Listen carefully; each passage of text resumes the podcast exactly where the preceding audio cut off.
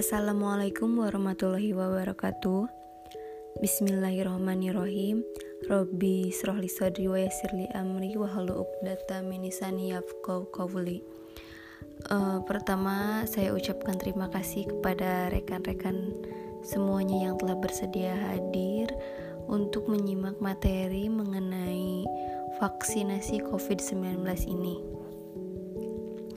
Ada beberapa hal yang akan saya sampaikan uh, terkait isu mengenai sudah divaksin tetapi masih kena COVID-19. Ah, vaksinasi nggak ada ngaruhnya? Benarkah?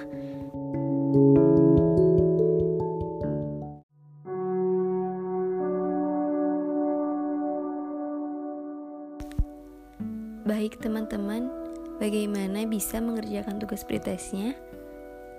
Mudah lah ya, bisa. Baik untuk beberapa hal yang belum diketahui atau teman-teman masih ragu dalam menjawabnya, mari kita bahas satu persatu. Insya Allah akan saya jelaskan untuk lebih detailnya. Materi yang akan saya sampaikan mengenai sudah vaksinasi tapi masih terkena COVID. Jadi vaksinasi itu sebenarnya ngaruh apa enggak sih seperti itu? Akan tetapi sebelumnya untuk pengantar saya akan menjelaskan apa sih COVID itu yang mungkin udah benar-benar udah nggak asing lagi. Beratnya udah males nih denger COVID bosen nih covid covid mulu itu udah satu tahun gak move on move on ya membahas covid tapi sebagai pengantar untuk dijelaskan menurut WHO uh, penyakit COVID-19 itu pengertiannya adalah penyakit yang disebabkan oleh jenis coronavirus baru yaitu SARS-CoV-2 yang merupakan jenis penyakit yang menyerang saluran pernapasan. Penyakit ini merupakan penyakit menular yang penularannya melalui kontak erat dan droplet, yaitu percikan cairan pada saat bersin dan batuk atau berbicara, ataupun melalui sentuhan pada benda yang terkena virus COVID-19. Jadi itu makanya kenapa harus menjaga protokol kesehatan karena jika misalkan teman-teman ketemu sama orang yang terpapar COVID, kalau misalkan nggak pakai masker atau misalkan tidak jaga jarak, kemungkinan atau peluang terkonfirmasi atau tertular yang itu lebih banyak. Ada istilah maskermu melindungiku dan maskerku melindungimu. Untuk itu jangan lupa protokol kesehatannya. Maskernya yang sekarang udah mulai dicopot kembali dipasang. Kalau misalkan keluar rumah kembali dipasang, yang sekarang udah mulai turun ke kerumunan-kerumunan, mulai menjaga jarak lagi karena meskipun emang sudah ada vaksinasi itu ternyata masih bisa terpapar. Terus siapa saja sih yang bisa terkena COVID-19? Nah, ini juga udah hafal pasti teman-teman. Semua kalangan kan ya. Dari mulai anak kecil, terus uh, anak remaja, orang tua dewasa, bahkan orang tua itu bisa terpapar COVID-19. Akan tetapi, ada yang memiliki resiko lebih tinggi nih.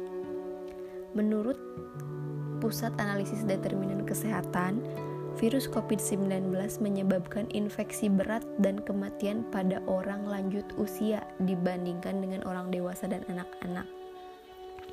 Mengapa demikian? karena kelompok lansia sering dikaitkan dengan kelompok yang rentan terhadap berbagai penyakit. Jadi lansia itu udah banyak penyakitnya katanya gitu dibanding orang-orang yang masih muda. Oleh karena fungsi fisiologisnya berangsur-angsur akan berkurang termasuk sistem imun tubuhnya. Jadi katanya kalau udah orang tua itu kalau semakin tua itu imunitas kitanya juga semakin rendah. Makanya itu kenapa lebih rentan jika terinfeksi virus seperti itu. Sistem imun yang sudah melemah ditambah adanya penyakit kronis dapat meningkatkan resiko COVID-19 pada lansia baik resiko terjadi infeksi virus COVID-19 maupun resiko virus ini untuk menimbulkan gangguan yang parah bahkan sampai pada kematian. Nah, untuk itu misalkan pada orang dewasa ada tetangga aku kena covid biasa aja tuh dia nggak mati kayak gitu jadi teman-teman misalkan uh, udah nggak waspada lagi. Padahal ada lagi isu ada tetangga aku juga kena covid tapi sampai meninggal.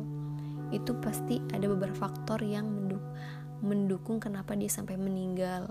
Seperti itu. Jadi teman-teman harus tetap waspada jangan ibaratnya jangan melecehkan covid-19 nah yang tadi udah pada ngerasa bosen dengerin covid mulu covid mulu covid mulu. Emang bener ya udah setahun lebih hampir satu tahun setengah kita nggak move on hidup kayak gini-gini terus. Ibaratnya kesel nggak sih gitu? Nggak ke mana-mana seringnya di rumah liburan nggak liburan mau liburan juga bingung terus nggak bebas kayak gitu. Nggak seperti you dulu gitu ya kenapa sih pandemi ini gak berakhir berakhir? Pasti teman-teman juga sempat berpikiran sampai kapan sih? Sampai kapan? gitu. Dugi kairaha sih iya si covid teh ayana itu misalkan.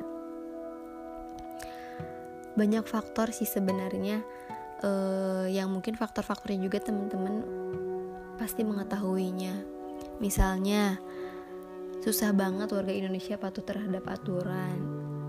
Jadi ibaratnya yang penyuluhan-penyuluhan yang memberantas covid memberantas covid berarti kayak gitu. Yang liburan-liburan yang hare-hare hare-hare gitu maksudnya. Apaan sih gitu. Nggak ada yang sampai yang sampai saat ini nggak percaya covid itu ada tuh masih banyak. Ya itu masyarakat masyarakat tabu yang dikasih tahu nggak nggak ada itu manipulasi di covid covid kan kayak gitu itu masih banyak gitu. Jadi kenapa kita masih tertinggal sama negara maju? Kalau misalkan negara maju cuma beberapa bulan aja bisa mengatasi covid tapi kita masih sampai tahunan ini udah hampir satu setengah tahun belum bisa mengatasi. Yang ada malah yang terkonfirmasi tiap harinya semakin menambah semakin menambah lagi gitu. Itu karena banyak faktor.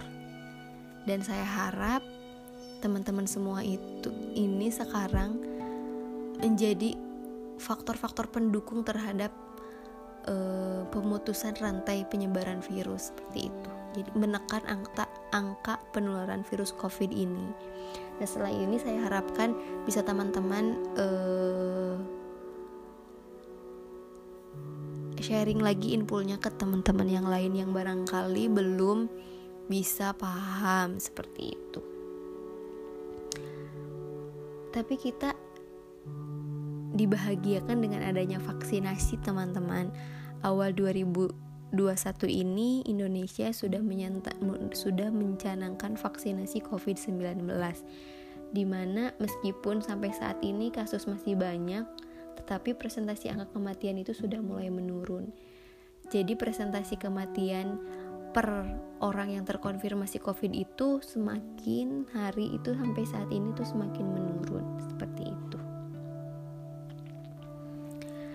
Perlu teman-teman ketahui bahwa vaksinasi COVID itu pada tanggal 8 Januari 2021 Komisi Fatwa Majelis Ulama Indonesia Pusat MUI Pusat menetapkan bahwa vaksin COVID-19 produksi Sinovac yang diajukan proses sertifikasinya sertifikasinya oleh PT Bio Farma hukumnya suci dan halal.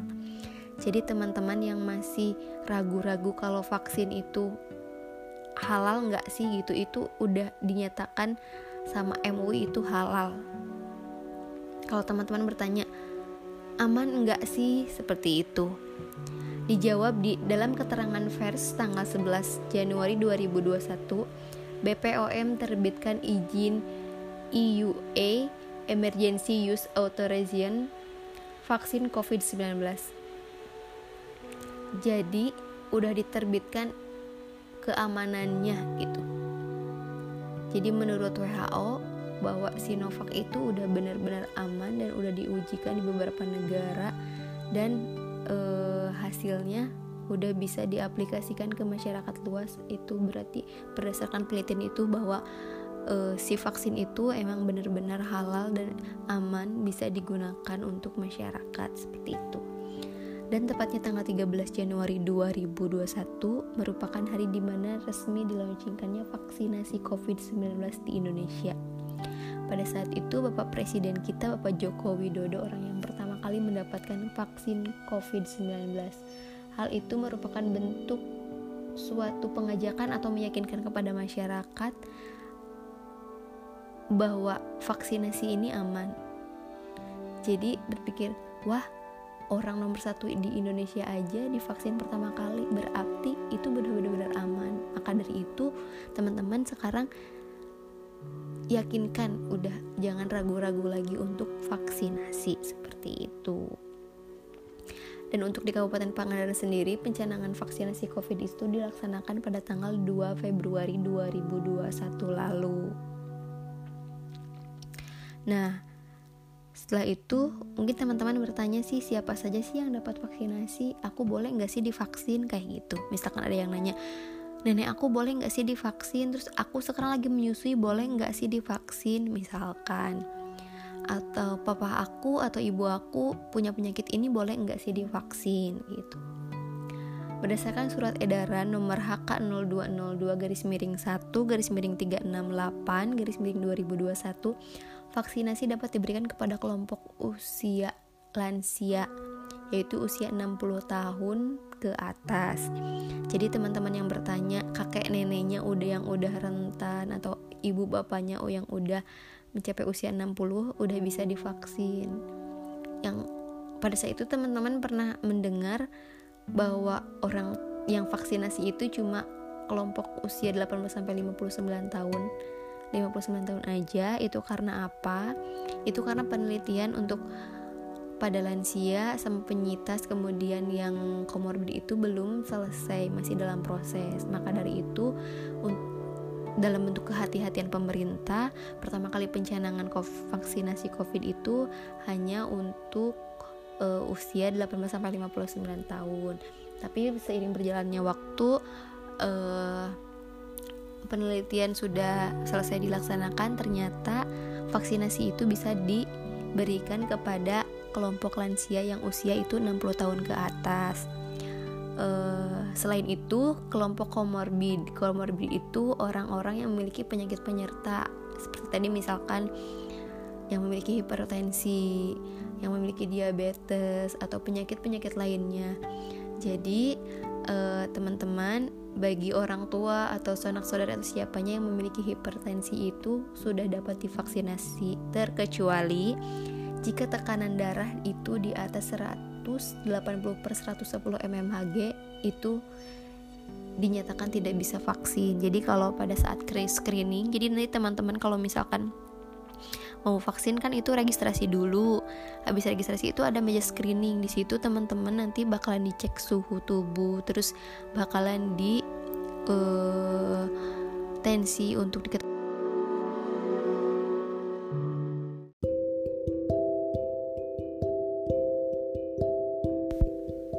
Nah, tadi uh, sampai di tensi ya. Jadi nanti kalau misalkan di meja screening itu kita itu bakal dilihat dulu nih tekanan darahnya berapa kayak gitu. Jadi teman-teman tidak perlu khawatir lagi kalau misalkan mau divaksinasi karena jika memang teman-teman tidak uh, tidak diperbolehkan untuk divaksinasi pasti nanti bakalan ketahuan seperti itu. Kemudian yang penyakit diabetes juga sama kalau misalkan kita oh punya riwayat diabetes nanti nanti pasti di uh, itu dicek gula darahnya gula darahnya saat itu berapa seperti itu. Kemudian penyintas COVID, penyintas COVID itu orang yang pernah terkonfirmasi COVID, misalkan teman-teman atau saudara teman-teman pernah positif COVID kayak gitu. Ada edaran katanya kalau misalkan yang positif covid itu boleh divaksin tapi nunggu sembuh itu tiga bulan dulu baru nanti bisa divaksin.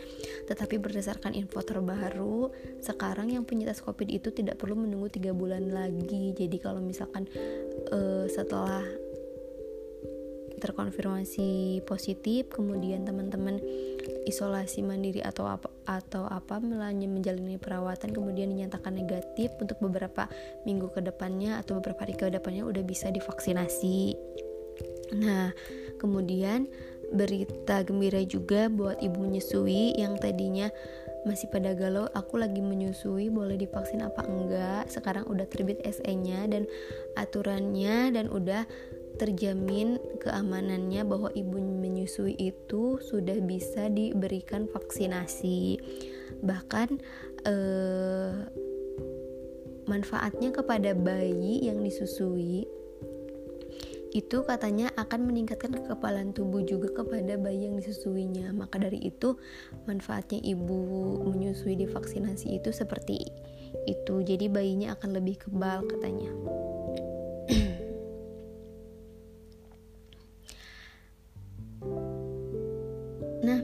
Pada materi inti yang selalu teman-teman pertanyakan. Bahwa setelah vaksin kenapa sih masih bisa terpapar covid? Kayak gitu. Mengapa demikian, mengapa demikian? WHO Organisasi Kesehatan Dunia menjelaskan bahwa setelah vaksinasi tidaklah langsung kebal. Jadi teman-teman kalau misalkan menurut WHO juga ini ketika teman-teman divaksin atau misalkan seorang divaksin itu tidak mungkin setelah vaksin malamnya langsung kebal. Oh saya hari ini udah divaksin saya besok nggak pakai masker saya besok mau ke mana-mana saya besok mau jalan-jalan karena saya udah kebal itu sangat salah salah banget kayak gitu. Bahwa setelah divaksin seseorang masih bisa terinfeksi dan menulari orang lain. Nih di garis bawahi bahwa setelah divaksin seseorang masih bisa terinfeksi dan menulari orang lain meskipun demikian Bila sudah divaksinasi jika terkena virus COVID-19, gejala sakit akan ringan, resiko kematian menurun dan masa penularannya memendek. Nah, ini dia manfaatnya apa? Meskipun misalkan teman-teman atau saudara teman-teman semuanya yang sudah divaksinasi covid jangan merasa aduh menyesal udah buat apa aku divaksin? Padahal masih banyak tuh orang-orang yang udah divaksin kena covid buat apa gitu. Jelas pasti ada manfaatnya teman-teman. Orang yang udah divaksin itu memiliki tiga kali peluang lebih banyak untuk tidak tertular COVID dibandingkan orang yang tidak divaksin. Kemudian jika teman-teman udah divaksin, kemudian teman-teman terpapar uh, virus COVID ini, maka resiko gejalanya akan lebih ringan gitu. Jadi tidak memiliki gejala berat gitu seperti itu. Kemudian resiko kematian pasti justru jelas menurun kayak gitu karena emang kita memiliki resikonya e, gejalanya ringan. Jadi insya Allah resiko kematiannya menurun. Kemudian masa penularannya memendek itu dinilai dari ketika kita positif dilihat dari city value itu. Suka ada city value. Jadi ketika nilai city value itu lebih rendah uh, semakin rendah nilai city value kita maka memungkinkan peluang untuk menularkan itu semakin tinggi. Jadi ketika misalkan kita udah dikonfir ter, udah divaksinasi kemudian kita terkonfirmasi positif ketika kita terper, terkonfirmasi positif itu nilai city value kita udah di atas nggak sampai di bawah lagi jadi masa masa penularannya masa si virus kita di dalam tubuh kita itu untuk menularkan ke orang lain itu lebih pendek gitu daripada orang-orang yang enggak divaksin.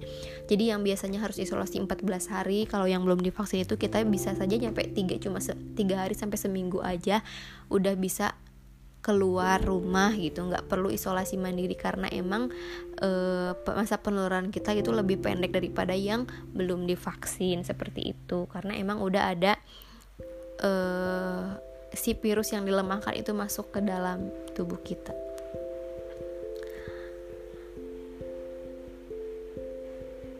Terus uh, jadi selama virus di sekitar kita masih banyak dalam artian penularan belum terkendali meskipun sudah divaksinasi tetap bisa tertular. Antibodi yang terbentuk setelah divaksinasi juga membutuhkan waktu untuk terbentuknya optimal. Jadi nggak sekaligus teman-teman. Jadi apa pun itu butuh waktu apa pun itu butuh proses kayak gitu. Jadi nggak nggak instan gitu. Kan e, mie juga ya yang namanya mie instan itu harus dimasak dulu sebelum dimakan gitu. Apa ini apalagi ini vaksinasi seperti itu. Kemudian, respon imun tubuh setiap manusia terhadap vaksin sangat bervariasi terkait jumlah dan kualitas antibodi yang terbentuk. Selama mayoritas penduduk memiliki antibodi yang protektif, herd immunity, penularan masih bisa terjadi. Jadi gimana juga kualitas antibodi kita masing-masing gitu. Jadi setiap manusia itu berbeda-beda gitu. Ada yang antibodi, ada yang uh, imunnya rendah terus divaksin jadi meningkat ke lebih bagus ada yang tadinya bagus jadi lebih bagus lagi seperti itu oleh karena itu, tetap lakukan protokol kesehatan 5M setelah divaksinasi untuk membantu mengoptimal mengoptimalkan efektivitas vaksin. Jadi bagi teman-teman yang belum divaksin atau yang sudah divaksin meskipun emang teman-teman udah divaksin tetap menjaga protokol kesehatan dengan cara 5M yaitu memakai masker, menjaga jarak, mencuci tangan pakai sabun, menjauhi kerumunan, membatasi mobilitas dan interaksi. Itu kenapa? Karena sudah disebutkan tadi bahwa ketika kita sudah divaksinasi itu bukan berarti kita uh, sudah bebas tidak bakalan terpapar tapi masih ada peluang-peluang kita untuk terpapar akan tetapi uh, di terpaparnya kita itu kita memiliki gejala yang lebih ringan. Kenapa? Karena antibodi itu terbentuknya nggak langsung. Seperti kita kan vaksinasi itu ada dua dosis ya teman-teman. Dosis pertama kemudian dosis kedua. Ke dosis kedua itu diberikan dua minggu bahkan sekarang 28 hari setelah vaksinasi pertama. Nah e, kekebalan itu terbentuk ketika udah 28 hari dari vaksinasi kedua jadi rentannya berapa lama tuh? Hampir dua bulan sampai optimalnya tiga bulan. Nah jadi kekebalan kita itu terbentuk setelah vaksin itu sekitar tiga bulanan. Yang tiga setelah tiga bulan itu juga masih punya peluang untuk terkena gitu terpapar covid. Apalagi masih dalam rentan 1 sampai 3 bulan itu. Jadi kita buka mindsetnya oh jadi gini nih kenapa orang yang udah vaksinasi tapi masih terkena terpapar juga? Mungkin sampai saat sampai ini teman-teman udah bisa paham untuk beberapa pertanyaannya atau masih belum paham bisa di kolom chat ya teman-teman. Uh, kemudian oh mengingat tadi di soal pretest ada masalah vaksinasi ketika bulan puasa saya akan menjelaskan um, mungkin ada beberapa teman-teman atau yang pengen nanya emang boleh ya divaksin ketika puasa kan katanya kalau memasukkan hal apa pun ketika puasa itu batal kayak gitu jadi dijawab oleh Fatwa MUI nomor 13 tahun 2021 bahwa proses vaksinasi bisa dilakukan di siang hari pada saat umat muslim menjalankan ibadah puasa. Vaksinasi tetap dilakukan baik untuk kalangan muslim maupun non-muslim. Sebelum vaksinasi COVID-19 di bulan puasa perlu istirahat cukup dan sahur dengan makanan yang bergizi seimbang. Selama vaksinasi COVID-19 tetap disiplin protokol 5M. Jadi teman-teman kalau misalkan yang dapat jadwal vaksinasinya bulan Ramadan lagi puasa jangan lupa untuk istirahat yang cukup dan sahur dengan makanan yang bergizi seperti itu. Uh, demikian mungkin uh, materi yang saya sampaikan untuk beberapa hal yang masih perlu dipertanyakan boleh di kolom chat ya teman-teman ya.